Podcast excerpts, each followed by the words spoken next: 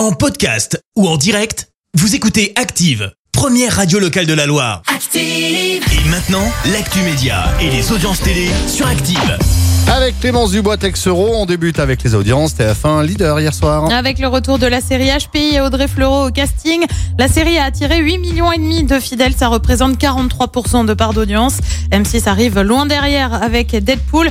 France 2 complète le podium avec envoyé spécial. Elle va revenir dans le trésor de TF1. Marie-Sophie Lacaro va à nouveau assurer la présentation du JT sur TF1 à partir de lundi prochain.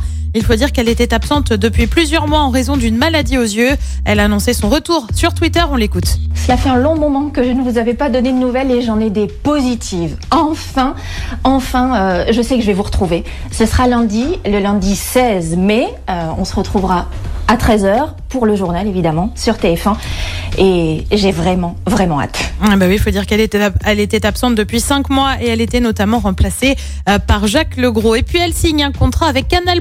Florence Foresti va être à la tête d'une série sur la vie d'humoriste. Le nom Désordre qui devrait mêler fiction et réalité. Au programme 8 épisodes de 30 minutes diffusés à la rentrée sur la chaîne cryptée. Allez, qu'y a-t-il de beau ce soir à la télé? Sur TF1, comme tous les vendredis, c'est Mask Singer. Sur France 2, c'est une série, Les Petits Meurtres d'Agatha Christie. Sur France 3, c'est un document archives secrètes consacré ce soir aux copains d'abord. Et puis sur M6, c'est un inédit de recherche appartement ou maison. C'est à partir de 21h10. Ah bah, je sais pas ce qu'on va faire ce soir. Merci, vous avez écouté Active Radio, la première radio locale de la Loire. Active.